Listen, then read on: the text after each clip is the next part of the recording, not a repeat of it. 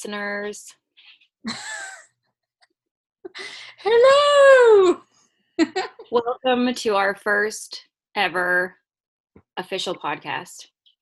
Um, I'm Scotty, and I'm Melissa. and uh, this is Gals and Gore. so I guess we're a little nervous because this is weird, right? Like, you know, weird. listening to yourself talk Mm, yeah, I don't do it well. and watching yourself talk. Yeah, it's weird. But I I mean, guess we- oh, you go. I guess whoever's listening can't see us. Um, so Thank know, God. I look I like am dog shit, but you know, there you go. Perfect.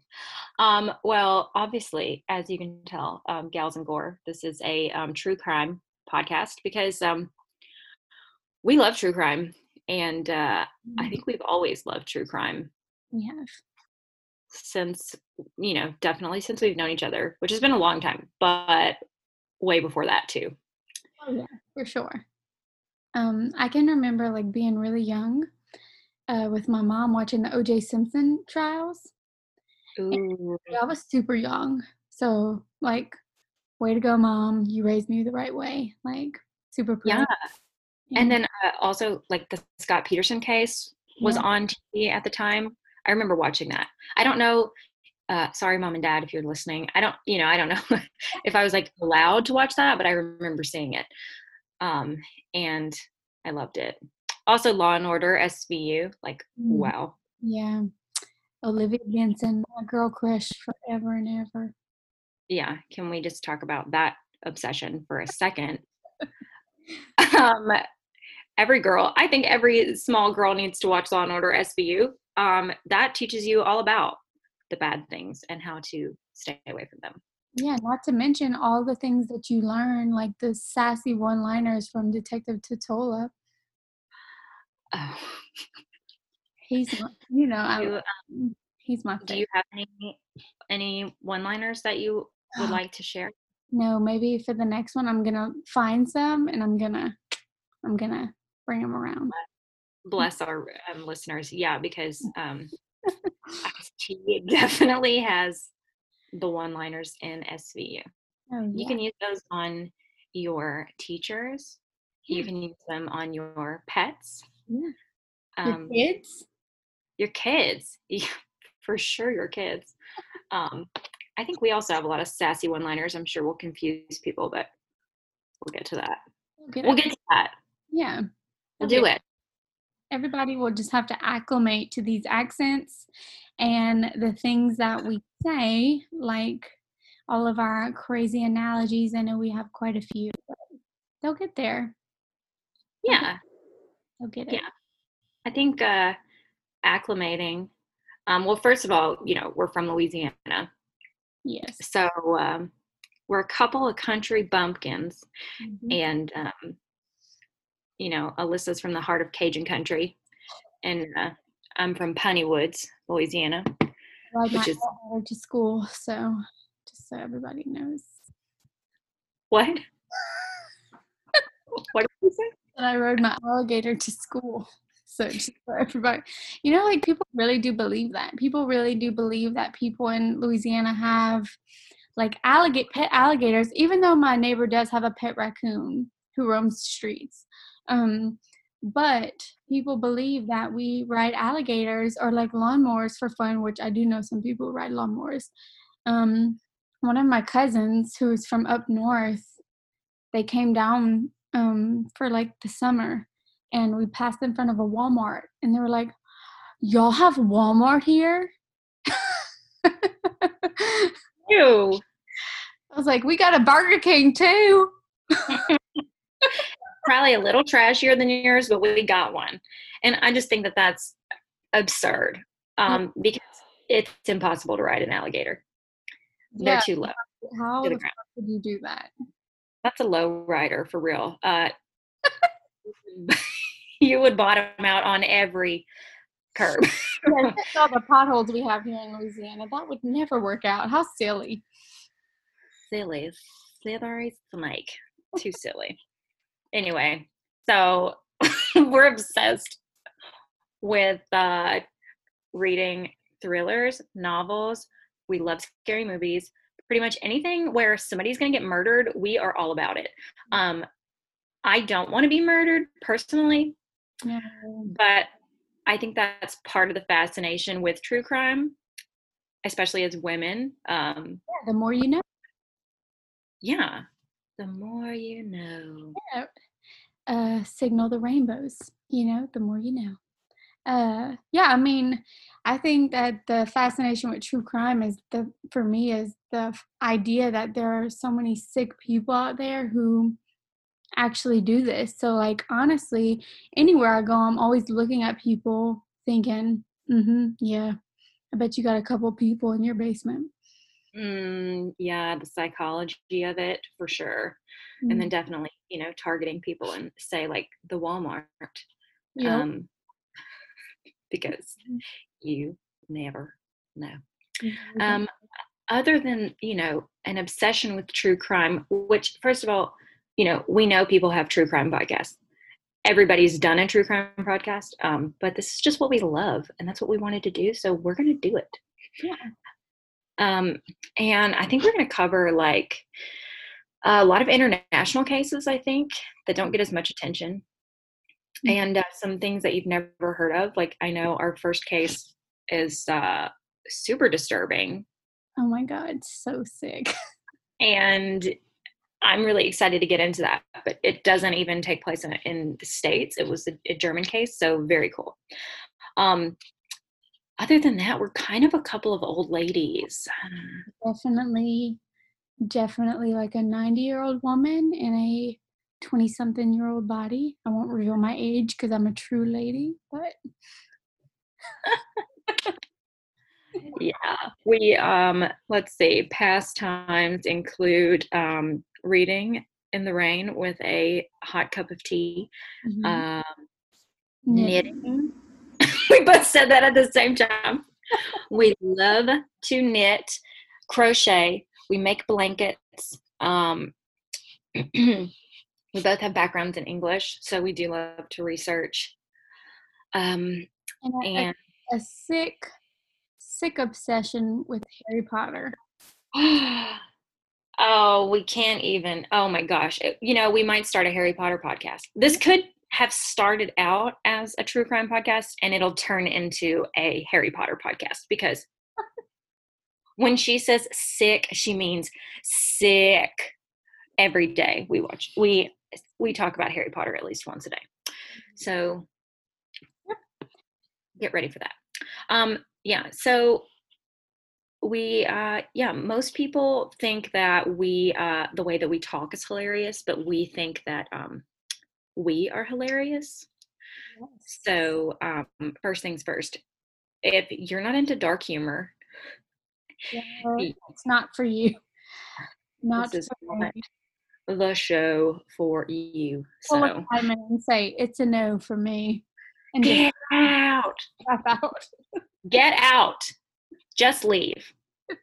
Shut the door behind you because it's gonna get spooky. It's gonna get so spooky yeah and So- funny So we'll post all relevant pictures and um, some details to our Instagram page, Gals and Gore um, is our Instagram handle. And we will also post a picture and link our website on our Instagram. So you can find us there. Okay, Alyssa, do you want to tell them a little bit about how the show is going to work? Oh, yeah. Okay. So every week, um, one of us will find a true crime story to our liking, whether it be murder, disappearance, um, something spooky.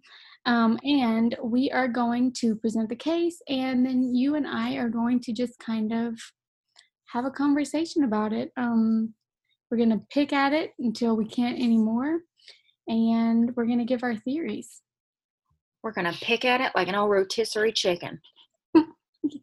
Pick at it like my one year old does her nose. that one is disgusting. Beautiful. yeah. So, uh, anything else, like she said, we're going to post uh, on Instagram, website, all of our sources for research. Most of that's not super interesting to talk about, but we will have a place where you can find it. Um, so without further ado, let's get started. Okay, so today um, I'm going to tell you about the Hinterkaifeck murders. Okay. Ooh. Yes. Okay, so the Hinterkaifeck murders. Um, oh man, I don't even know how to start this case. You know that whenever I was researching it, it literally fucked my mind up. Like, I was laying in Yeah. bed last night and I was completely convinced that somebody was in my house just watching me, waiting for me to fall asleep so they could murder me. Um, weird because you are like the creepiest person that I know, and you like watch scary movies with your kids for fun. So Yeah. when you messaged me, you messaged me at eleven thirty, and you were like, "Oh my god, someone's in my attic," and I was like, uh, "No, probably not." but if if it creeped you out that much, I'm really excited to hear the full story of this because it sounds insane. Yeah. I mean, this case gave me the willies. I didn't go to sleep until 4:30 in the morning. So put your seatbelt on, gal. We're about to go for a ride. Okay, let's go get it. Okay, here's the gist of it. The Hinterkaifeck murders occurred on a small farm about 43 miles from Munich, Germany. Mm-hmm. Okay, on the evening of March 31st, 1922, somebody managed to lure all six of the family members, except for two of them, into a barn on the property one by one and murdered them all with a pickaxe. What? Okay, it gets weird. So, this is already pretty weird. Yeah, this is where the really sad part comes in though. The six victims were all family all family except for one. I'll a little bit. I hate myself. Six victims were all family except for the newly hired maid Maria. Okay, so we have um, husband and father Andreas Gruber, Mhm. wife and mother Kazilia Gruber, um, their widowed daughter Victoria Gabriel, and then Victoria's two children Kazilia and Joseph, and then the maid Maria. Okay, and we'll talk more about the victims later. Um, so for me, not only is the idea of an entire family being murdered with a pickaxe a complete nightmare, but get this the murderer stayed in the house for up to four days after the murders, feeding the farm animals, milking the cows, fixing himself some snacks in the kitchen. Um, yeah, the neighbors even saw smoke coming from the chimney, which is why the bodies weren't found for several days. Oh my gosh. It's Ew. it's disgusting. I'm so Uh, yeah, that's really freaky. So hold on. So he's you said that he he pulled four or he pulled everybody out to the barn and he pulled six of the family members or four of the family members to the barn. he lured four of the family members out to the barn. Okay, but then he killed six people? Yes. Okay. So So he murdered. Okay, okay. So he murdered four of them in the barn with a pickaxe. yes. Okay. Like a really messed up game of Clue. Yes, exactly. Oh my God. Professor Quirrell in the barn with a pickaxe. That's who it was. it was a bludgeoning with the philosopher's stone. okay. Oh God, yes, that's exactly what it was. Okay, but this case is creepy as fuck from the start. Okay, so I've got to tell you about what happened before. Okay. Okay. About a week um, before the murders, um, the farmer Andreas he started noticing like some strange things around the farm. Okay, outside of their house, he found footsteps leading from the woods behind the farm, going towards the home, but none leading away from it. Um, Okay. Okay. Not only that, but the neighbors can recall him complaining about hearing footsteps in the attic as well as keys going missing to the tool shed where the murder weapon had been kept. Okay. And he didn't he didn't seem worried about this? Like somebody's coming out of the woods. Honestly, he comes off to me as like this macho, nobody can get me kind of dude Um, because he never reported any of this to the police because it was supposed to be this small, sweet town that was safe for families. And I guess he just felt like untouchable. And it's also like 1922. Yeah. You know, I mean, I guess, you know, the idea of like murder wasn't prob I mean, I guess it, it was obviously around, but that probably wasn't like in the forefront of everyone's minds. Right. Like you live on a farm, you milk cows. He's probably not like, oh my God, let me hide my pickaxe so that nobody can come and murder me and my whole family. Yeah, and things go missing on a farm all the time. So, okay. I I see. I don't agree with it, but I see it. Um, yeah, I would definitely be calling the police the second I saw those footsteps. Somebody come and look at these right now. Absolutely. Okay, so in addition to all of that, okay, he also found a newspaper in his home that he hadn't purchased. Hmm. Okay. Okay, maybe his wife bought it. Mm, I doubt it, but whatever. We'll see. Okay. He later checked his tool shed and he could tell from the damage that someone had tried to pick the locks. And they also found large, long scratches on the outsides of their doors.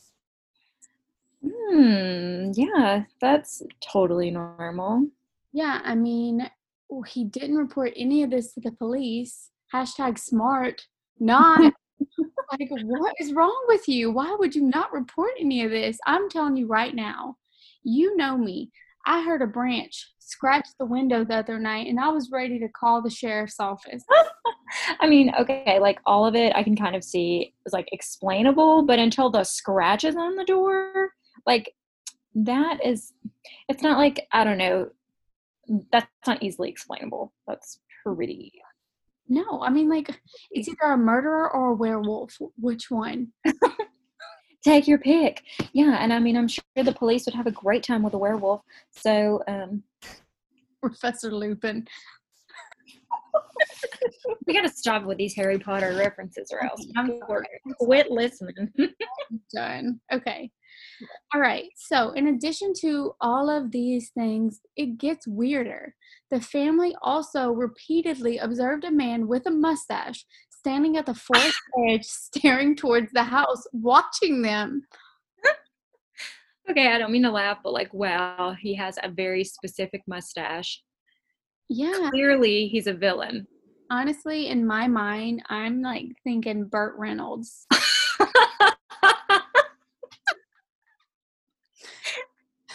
That's all. I- Anyone with a mustache is a criminal. Obviously. So if there's someone in the woods with a mustache, you need to go get the police.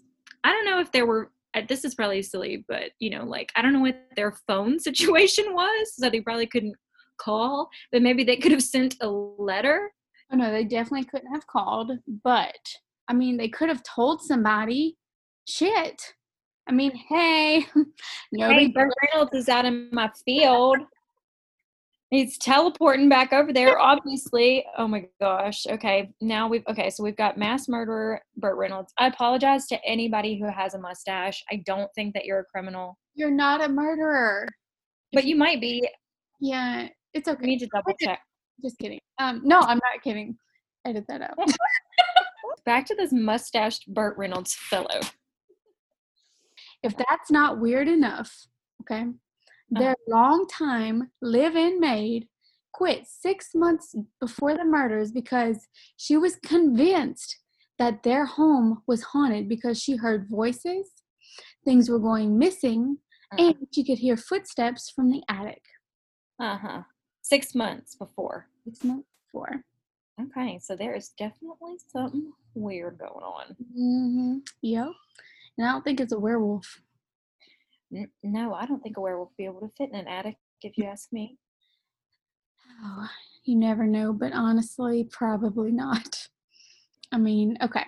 So we have all these weird occurrences, right? That happen like right before the murders. Not, I mean, and these people are just taking no steps towards resolving any of this weird shit going on. Just like, that's okay. It's cool. Whatever. I Mhm. don't know what uh, what these people were on, but it was obviously something really good. Well, I'll tell you what they were on. and it was a German farm in 1922. That's what they were on. I'm sure that I'm sure that like you know their mornings started off with eating nails for breakfast and like going on a 10 mile hike. So Mm-hmm. yeah, no. I mean, I kind of agree with your macho man um, assessment. I'm sure if he's just like, yeah, these scratches, no big deal. And then their maid quits. Girl, I don't blame her. I'd have been out of there too. Yeah, toodles. Mm-hmm. Ever. For real. Bye. Mm-hmm. So let me just stop here and tell you about this family because let me tell you something. They are one of a kind. Mm. Whew, they are one of a kind. You'll never find another like it. Well, you might, but let's hope not. Jesus Christ. All right. So Andreas, the father and the patriarch, okay, he wasn't liked by anybody. Nobody liked this dude because he sucked. Okay. Not only was he an asshole around the community, but he was also violent towards his wife. And he had a well known incestuous relationship with his daughter, Victoria. And they, o- they both actually served jail time for it. Hmm. Both of them. Both So you mean well, well known. well known girl. They were Everybody. trying to hide it. Oh my goodness. Mhm. And I'm just like, where's the mom in all this? Um, apparently he's beating her back.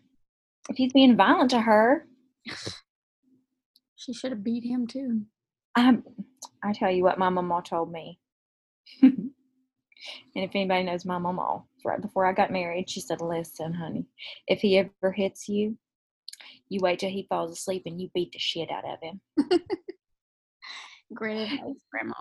She said, You go get your licks in, girl. Mhm. So, yeah, I guess this was a different time though. Although Mama is German, but she- she didn't grow up on a farm. Anyway, I digress. obviously, Continue. it's way different if you grew up on a farm. Obviously. Yeah. Not only did they have a strange relationship between father and daughter, but they added in a little fun element. She had an affair with the neighbor, Lorenz Schlittenbauer. All right. Okay, okay, okay. So, Victoria was a widow, and not long after her husband died, she decided to take up an affair with Lorenz. And she got pregnant not long after, and he thought that he was the father of the young, the boy Joseph. Um, but it turns out that the father of Joseph was probably Victoria's dad, Andreas. Oh, okay. So I wonder how um, Andreas felt about this relationship between the two of them. I will tell you. I will let Oh. you know felt. Oh. I, I'm jumping the gun. I'm just so excited. Okay, keep going. Um, Victoria actually took Lorenz to court for child support. Um, and Lorenz kept saying, He's not mine. He's not mine. He kept claiming that he's for Andreas. Um, but Victoria told him, um, Will you drop the case? I'll marry you. But Andreas would not allow it. Oh, okay. He would not allow it. So he didn't want his daughter get married to somebody else. No, and get this Lorenz was the person that turned in Victoria and Andreas for their ancestral relationship. oh, talk about talk about revenge. Okay, so he knew. Oh, ew! That means he knew about it yep. way before that, and then he got mad and then turned them in. Okay, cool, Girl, cool time, he was fun. shaking like a didn't give a damn. oh family fun farm. Okay, let's go. That's really creepy. Okay, Okay, but he eventually just gave up on Victoria and married some other gal. So, like, what a lucky woman. Wowzers. Whew. would have wanted to be at that wedding. Yeah, but by 1922, Victoria had redeemed, redeemed herself because um, she actually became a renowned, talented singer in the church choir. Who needs incest when you've got a voice like Mary, Mother of Jesus?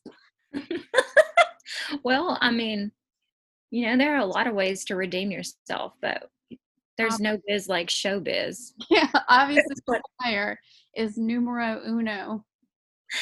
Then yeah, it sounds like you're preaching to the choir because uh, Yeah. incest is not good, people. Obviously, I mean, yeah. kind of concerned, but I don't know these people. Sounds like the path to redemption. Okay, I'll write that one down in my notebook, and then you know, the next time something happens, The next time you fuck up, just join the choir. Straight to the choir. little heart out. No issue. Got it. Okay. All right, let's get on to the murders. Okay. Okay. So the day of the murders, um, the new maid Maria was actually hired that day. Um, uh, that's that's uh, what's the word I'm looking for? Unfortunate. Suspect. Oh, yeah. I mean, yeah, it is unfortunate, but it's also suspect. Okay, now. yeah, but she died, so it's not Oh, mm, okay, yeah. Maria. Rest in peace, girl.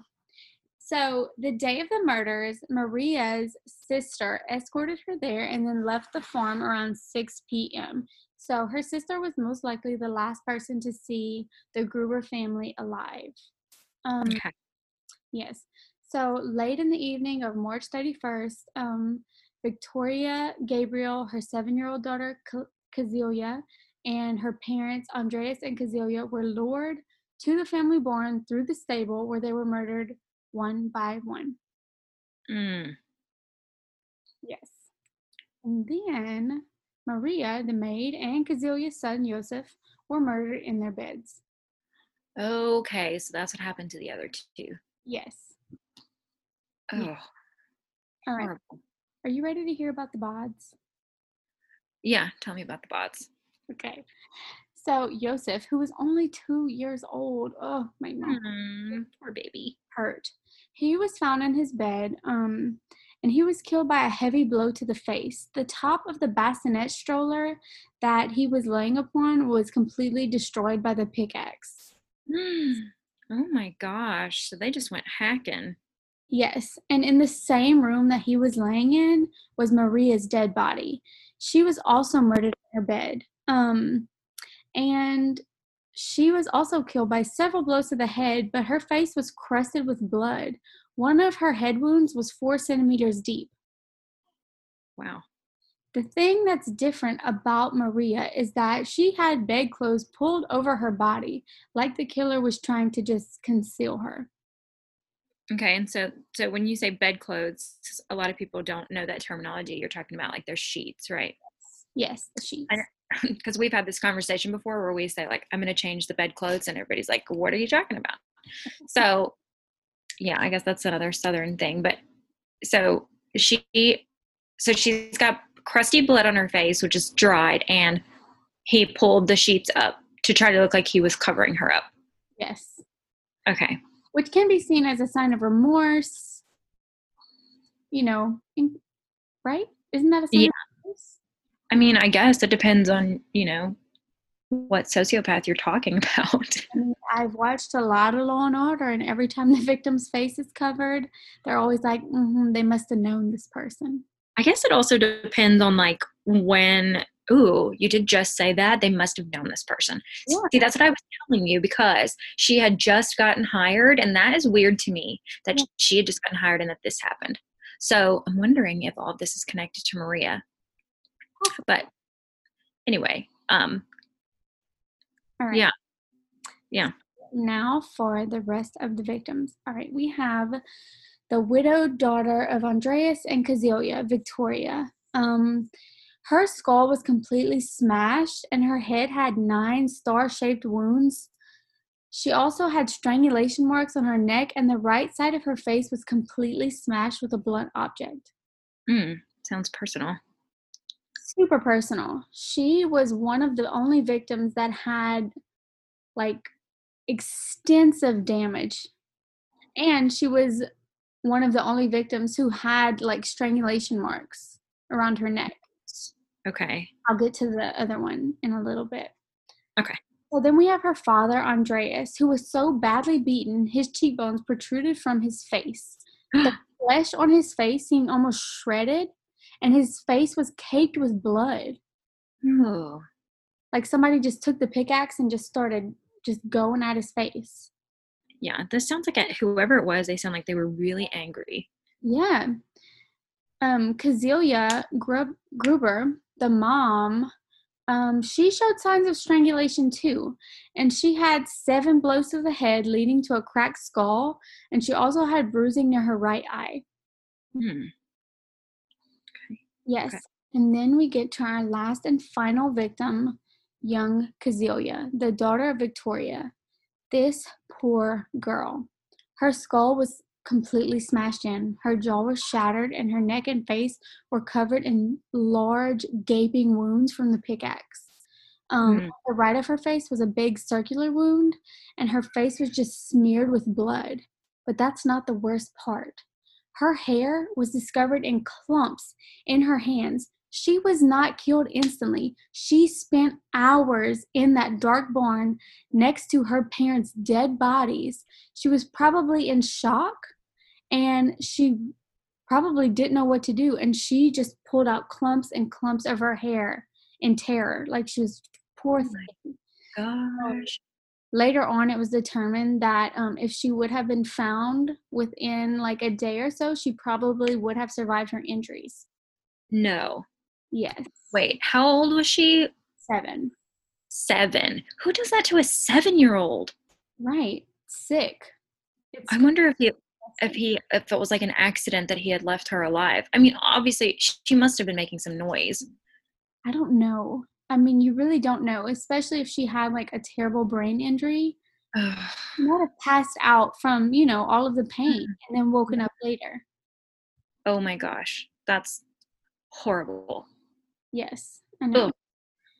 So after the killer murdered this family, he stacked all of the family's bloody corpses on top of each other and then covered them with hay.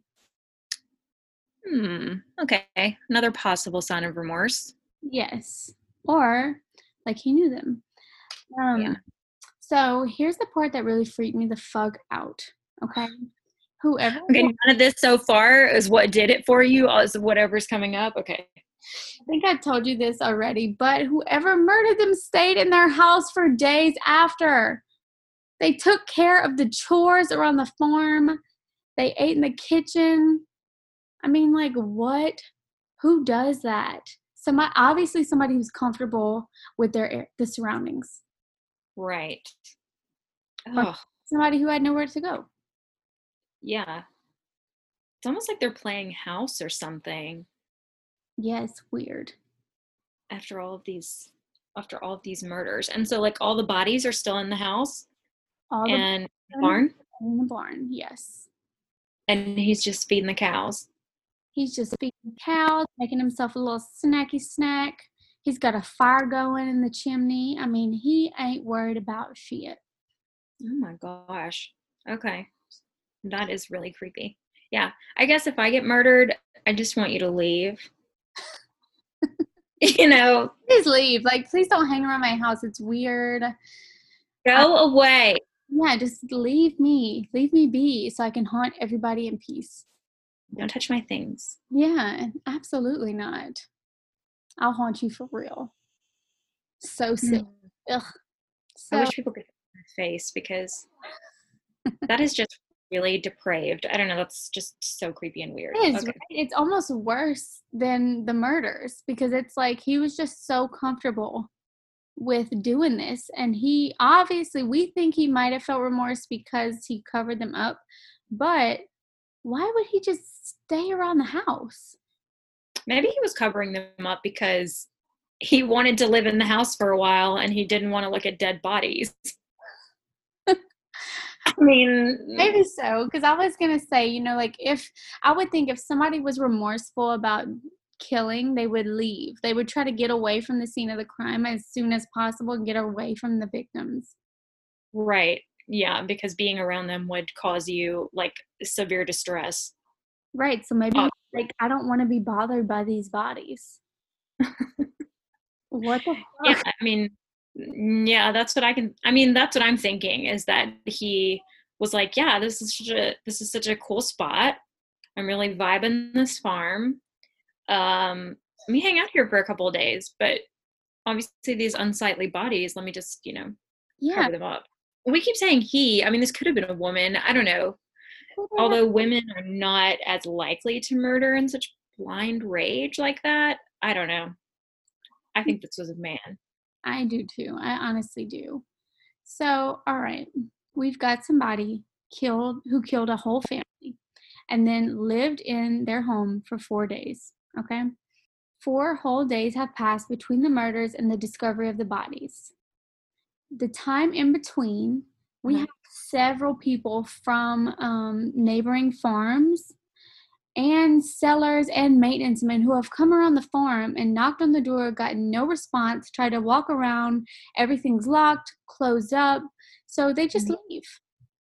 Okay. Okay. That's so weird. So people are like in and out.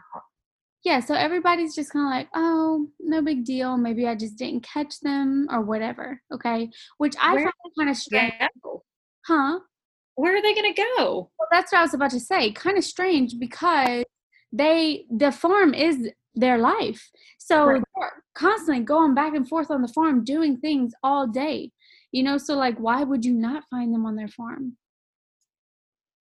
Yeah, that was like me trying to convince you that you've been in your house for the past three months because of this quarantine. And supposedly last night, a killer shimmied up into your extra tiny crawl space Yep. Um, without you noticing to tap on your attic walls and you, I'll never be the same after this case. Oh my god, I'm worst killer ever. worst killer ever. And my poor husband, now he knows I'm crazy. Like he had a hand, but now it's like full fledged, like there. Trust me, girl, it was there before last night. Okay, so anyway, we have all these neighbors, maintenance men coming around the farm, not catching the Grubers, and they so they just leave. Okay, totally fine, whatever. What really catches um, the attention of the neighbors is whenever Kazelia, Victoria's daughter, doesn't show up for school for a couple of days, and the family does not show up for Sunday worship. oh, right, because Victoria was in the choir. Right. Yeah. So they were like, "Where's our star? Need her," and they didn't show up. So they were like, "Something's off." Right. Okay, yeah, so that's when they decide. That's when they decide something's weird here. Let's go check it out. Okay. Because they don't even go until the Tuesday. So on Monday, April third, the postman is delivering his mail, getting all his stuff done, minding his own business, and he mm-hmm. realizes that Saturday's mail is still where he left it. Okay. Hashtag very concerned. He was like, uh-uh, something's up. Gotta check it Yeah. out. Okay. I think that this guy who was living in the house would have at least like checked the mail. Maybe, but like, I mean, Apparently not. yeah, maybe he wasn't like too concerned about bills or Mm, yeah, the darker side of home ownership. Yeah. Bet you didn't foresee that when you thought you got this farm, all mm. those bills. Yep, for sure. So the next day, none only than our good friend Lorenz Schlittenbauer. Okay, wait. Let me just stop you right there and say you are being a total rock star with these German names. I'm really Just like it's nothing. I hope I'm doing it right because somebody is really gonna rip me a new one. Um, Yeah. If there are any Germans out there, we apologize for so sorry. for insulting your heritage, but I think that what you are saying sounds great. Schle- Schleitenberger? Schlitten. Schlittenbauer. okay, Lorenz Schlittenbauer. So this is the guy that was like sleeping with Victoria, right? Yeah, so like Lorenz, aka neighbor, aka scorned lover turned enemy. Uh, AKA rat, since he ratted them out to the police. Okay. Yeah, okay, so he led the neighbors full Beauty and the Beast style, you know, with their little torches to the house, okay? several townspeople. Like everybody's like, yeah, we're gonna go get them We're gonna go check on them Okay. So, why do they have okay? Why do they have torches and pitchforks if they're just going to check on him? they don't really have torches and pitchforks, but whenever I read that he like led a whole group of townspeople to go to the farm, all I could see in my mind was um, Gaston and all the the the people in Beauty and the Beast like seeing their town. yeah yeah going to get Burt Reynolds basically in the forest. Yeah, they yeah. yeah they were definitely going to get him. Um, yes. Okay. So there there they go. Yeah. So when they get there, they find the main farmhouse locked. Okay. Mm-hmm. Uh, so they entered the barn and made their way towards the feeding stalls because it led through the main house. But before entering the property, Lorenz said either they have hanged themselves or something else has happened. Wait, he just said that? Yeah. Randomly before they even found anybody? Yep. Mm. mm. Suspect. Mm-hmm. Quite, quite. Right? Mm-hmm. Mm. So Lorenz goes into the barn and he stumbles over what he thought was an old pile of hay. All right. But another man also stumbled, but he noticed a human foot sticking out from under the door. How the fuck did you miss that, Lorenz? How? I mean, obviously he's looking for hanging bodies, not feet on the floor. My bad. That's my fault. I'm sorry. I should have really, I should have gotten to Lorenz's head and really thought about it. But yeah, I guess you're right. Okay. Yeah. No. Um. Yeah. What he quote unquote thought was a pile of hay that also had a human foot sticking out of it. Totally. Totally normal, right? Yeah. Every every day, every average Tuesday on a farm, and absolutely. So normal. after this terrifying discovery, Lorenz just pulls on the foot, pulling Andreas's body out from the hay. Like totally normal to see a random fucking foot and just grab it, right? Uh man, I just like got struck a little silent there because I'm just thinking I you know, the only thing like the only piles of things I have around my house is like laundry, but like if I saw a random foot yeah sticking out a pile of laundry, I don't think I would grab it. The I last thing I would do is grab it. And pull. Yeah, no. Do I want to see where that who that foot belongs to? No, I don't. And then who does it belong to? None other than your wife. I mean, I'm sorry, your ex-girlfriend's lover, who's also her daddy. Yeah. Mm-hmm. Lover dad. Yeah. Paw Paul to the son. Oh, yes. Oh my God. Okay.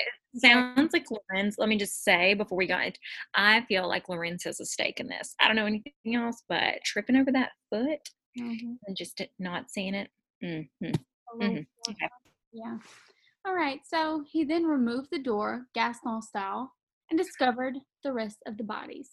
Okay. So here's where the neighbors and the townspeople start to realize that Lorenz is not acting like a normal person should. Okay, they said he had a complete lack of discomfort around the dead bodies when he searched through the hay. Hmm. Um, and he was just acting really strange. He also went around and touched everything in the barn, touched the bodies, moved the bodies, touch the hay. And when they asked him what he was doing, he said, I'm looking for my son. oh, the one that you denied in court? Yes, yes. Okay. Oh, okay, okay. So they called the police soon after, but his behavior would make him a, a main suspect um, in the investigation, obviously, right? Well, I mean, like everybody has different responses to grief or like to trauma happening you know? And i mean i guess it's not out of the realm of possibility to think that you know he saw this family murdered and then you know this child that he had believed this whole time to actually be his son. He pulled a foot.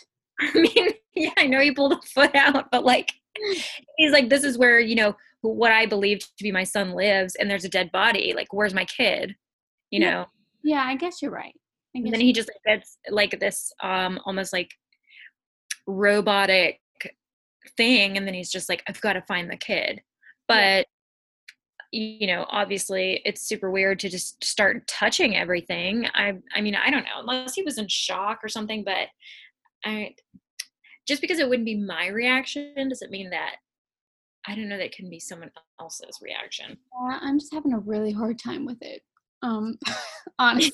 I mean, apparently the uh, townspeople were too because they were like, "This is really creepy." Yeah, everybody was telling on Lorenz. Mm-hmm.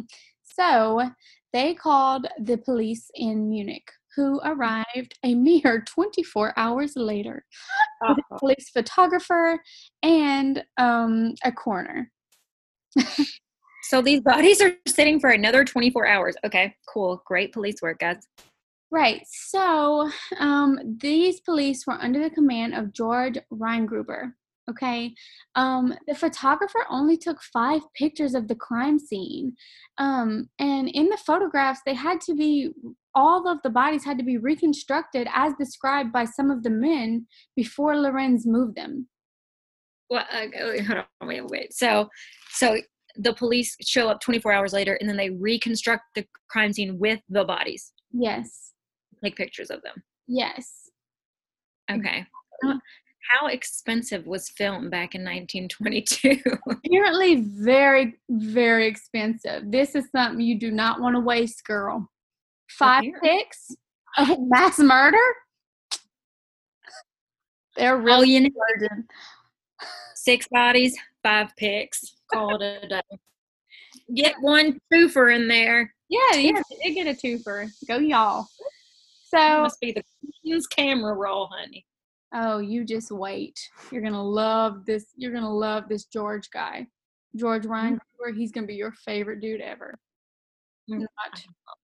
So, no murder weapon was found at the scene, um, and the investigators thought that maybe the killer or killers had taken it with them. Um, and then once they, the police had finished another 24-hour search, then the pathologist was able to set up a table and perform the autopsies. So this is like what six days after the murders. Mm-hmm. Yeah, so six days after the murders, then the pathologist got to take a look at the bodies. Oh, okay. All Six days. Are they? They're obviously like decomposing already. Yeah, I'm sure. I mean, I don't know. He did cover them with hay. That's a catch-all for decay right there. Right. So, all right. The pathologist determined that all of the victims died from blunt force trauma to the head, but there were other confusing injuries that might have suggested that there were two or more weapons. Um, most of the impacts hit the victims on the right side of the head, but we don't know if they were facing their killer. Um, and they didn't display any defensive wounds. So that would make me think that they were hit from behind. Or tied up. you know, are tied up, but there was no evidence to lead them to believe that. Yeah, like no rope or like no rope marks or anything. Yeah, no defensive wounds. So, I mean, and if you think about it, how do you kill a whole family one by one without I time? mean, yeah, I know. That's what I'm saying. Like, uh, especially, I mean, even if you're hitting them from behind, you can't, like, y- they're still gonna know. Like, the person next to me just dropped in a heap yeah, after I hear a large, blunt object hit their head. You know, that's right. that's Yeah. weird. So, was it more than one killer? You know what is going on? This this case is just so crazy, and it gets even worse. Or, you know, I feel like it's all on the right side of their head. What if he's definitely left handed? That's something they could have thought about. Yeah, but I mean, Because every time he swung with his hand, he was just hitting their right head, the right side of their head. Right, but I mean, like, wouldn't you see, like, if you and I were being murdered and they hit me and I go down, wouldn't you be like, oh shit, let me leave? Let me try to fight this person. Yeah. There were Uh, yeah. Also want to know what made those star shaped wounds too. So weird. Yeah, so we'll get, I'll get to that for sure. All right. So excited. The two children were found to have suffered horrifically. Yeah. The police report describes brain and skull matter spattered on both the roof of the crib and the bed next to Josef's body. Oh my gosh, that's some hard swinging. I know. Ugh. But unfortunately, by the time the police got to the uh, farm from Munich, the crime scene had been so contaminated. Like, you have to think dozens of local people had walked all over the scene, and there was reports that even some people were making snacks in the kitchen waiting for the police. What? What is with these? Ramsey in the 1920s. This is it. This is German JonBenét Ramsey. What is it with these people in this house making snacks? I don't. It must have been a great kitchen. Like, I, mean, everybody, the killer, all these townspeople, and like that. Whose first reaction is that? Like, oh, just rolled up on this fan that got murdered. Let me grab a snack. Like, thanks for letting me use your pantry. Sorry, you're dead. Great cracker choices. Thank you. I mean, not to mention like this. You know, Lorenz is touching everything, Yeah. um, right. and it takes them 24 hours to show up in the first place. Right. And then they do a quote unquote extensive search for 24 hours, but they could not find any weapon, even though they brought in a canine unit. Okay. Mhm. But a year later, they tore the farm down and they find the weapons. no, Yes. So where? they find them in the attic. oh my gosh. So they didn't look in the attic before? I guess not. I don't know. They must have not looked very well. Um. So, yeah, the murder weapon was found a year later after the farm was to- torn down. The weapon was identified by George Seal, who was a farmhand helping out Andreas Gruber, and he is the one that said that Andreas had made the pickaxe himself. How hmm. fucked up is it that you make a weapon and then you get murdered by it? Well, I'm sure whenever he was making it, he wasn't like, wow, this would be great to kill somebody with. you know, I don't even I don't even know what you use a pickaxe for. Honestly, I'm not really sure. And I don't want to know. I would think it has something to do with farming, maybe, or ice. Yeah, maybe. Um, but definitely not murder. I mean, I don't think that was its original intention. Probably Um, not, but you never know. yeah, definitely looking like, oh, stick with his daughter, so that was my very first artisan good I ever made. and now it's murdering me. okay. But now here's where the crazy wounds come from. Okay. The uh, pickaxe was constructed very unusually. All right. So it had a large nut and bolt that was protruding from the back side of the tool, which the police now believed caused all the unusual puncture or star shaped wounds. Hmm. So he had like basically flipped it around and beat them with the other side too. Yeah. Oh, he he used it all. Oh, okay. Um, and then there was a knife, a penknife, um, that was probably used to slit Kazilia's throat, but it was never confirmed for sure. Now, both weapons were tested for fingerprints, but they didn't find any. Hmm. Did they? They did fingerprints back in the day. Was this du- during the time of fingerprint stuff? I'm guessing. Hmm. We need to do some research on that because if they're, I mean, obviously, if if the police report said that they didn't find any fingerprints, but like, don't you think that would be common knowledge, like not to touch everything? Yeah, I mean, I guess. I don't really know though. This person who came in and murdered them, they had no idea when they would be found or what the state would be, you know? Yeah. They put the pickaxe up. Yeah. Or maybe the person who did it knew someone in the police force and knew that they wouldn't find the pickaxe for quite some time. Dun dun dun. Find it for a year until a year later. Hmm. Yeah. Definitely some suspicious circumstance. Right. So before I get to the suspects, there are a couple of things that I feel like you should know. Okay. About this case, all right? So, in the attic, the police found human feces and crumbs of food. They also found beds of hay that could have muffled footstep sounds like the maid heard. Oh, okay. Okay, so there was some evidence that there were some there was at least one person living in the attic while they were living there. Yeah, don't you think you would smell human feces coming from the Maybe, but I mean they do live on a farm and Yeah. I know that a farm can smell terrible. Honestly. So much shit you don't know what shit is who, so you just love Yeah. Ugh, it's true, especially with all the hay mixed in and yeah. ugh, awful. with finding this, they determined that whoever had murdered them had lived in their attic for about six months before they murdered them. Oh, so about the time that the other maid had quit. Yes. What? So this person was living in their house for six months. Yeah. I, wow. I guess he really liked it. He really liked their house.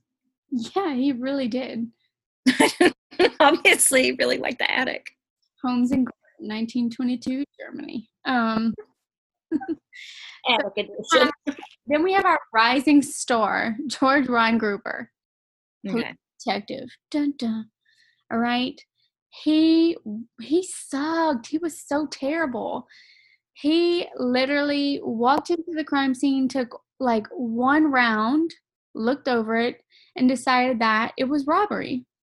And then he went back to Munich, Oh, left it. okay. Um, it was robbery? Yeah. Did they even find anything stolen? Not that I can find. So the only things that I could find were that they did have some decent sums of money laying around and some jewelry around the house, but the detective dismissed it as peasant jewelry. So, excuse me. Wait a minute. What does peasant jewelry look like? I don't know, but I'm pretty sure it's all I have. Can you, yeah, can you explain that to me? Is that something that you like you bought at Charming Charlie's like 20 years ago and then left out in the rain? I mean, peasant jewelry, and none of it was missing. And so there were also sums of money around the house that was also not missing, yes, correct. but it was a robbery. Yes, correct. Mm. All right. So, jewelry. Okay. jewelry. So, He sounds like such a dick. Yeah, I think I really do believe that he was. God, I don't even like him. I don't even know the man. It's like, ugh, look at him, and I'm like, yeah. Gross. Victoria's room is the only one that showed signs of being ransacked. So, if robbery was the motive, the killer would have had plenty of time to search the whole house and take in whatever valuables they could find. Right? They had four days. Yeah. Uh yeah, yeah. Quite a while. Right. So, could it be possible that the killer knew the family like we had talked about earlier? I mean, they were covered, and normally a covered victim is assumed to be an indication that they don't want to face what they have done to someone that they know or love. But I don't think that this is the case because we also have Maria, the new the newly hired maid being covered and she was basically a complete stranger in the house. So, why cover her too? Well, I mean, I don't know. I mean, it, it's almost like why murder her too? You know, like if he did say he just knew everybody in the house except for Maria, it's like you can't leave one alive. Yeah. And I, I kind of have a feeling that maybe this person is like mentally disabled a little bit or like has some sort of like disability uh, because like maybe they felt like maybe he did it and then he felt ashamed afterwards but then also like not in not ashamed enough to not live in the house with the bodies afterwards but yeah that is weird that he would try to cover them and then continue living in the house i don't know Right. Yeah. So, despite a large reward, there was really nothing more found by the police. Kind of sad. yeah Well, I mean, it sounds like they didn't really look that hard. Yeah. Walks in. Oh, this was definitely a robbery. Look at all this peasant jewelry. I mean, This was- God. This was a highway peasant jewelry robbery. That's it. Okay, so I don't know if you're ready because there were a ton of suspects. There were over a hundred suspects in these murders, ranging from family members, ex-lovers, known robbers, gangs, murderers, vagrants. They're there. You name them, they're a suspect. Basically, if you live in the town, you're a suspect Yeah. in I mean, area. This case became so notorious that accusations were just like being thrown out just because people didn't like each other. Kind of like the crucible. Like I saw Goody Putnam with the devil just because you didn't like her. Okay. Sounds like the witch trials. Okay. Yeah, exactly. So, I mm. mean, as I said before, the police first suspected the motive to be robbery, and they interrogated travelers, vagrants, several people from surrounding villages, but they abandoned this theory whenever they found the sums of money around the house. Hey everyone, thanks for listening to the first episode of the Gals and Gore podcast, part one of the Hinterkaifeck murders. Tune into episode two next week to hear about the bizarre suspects, theories, and updates that surround this case. We'll see you then.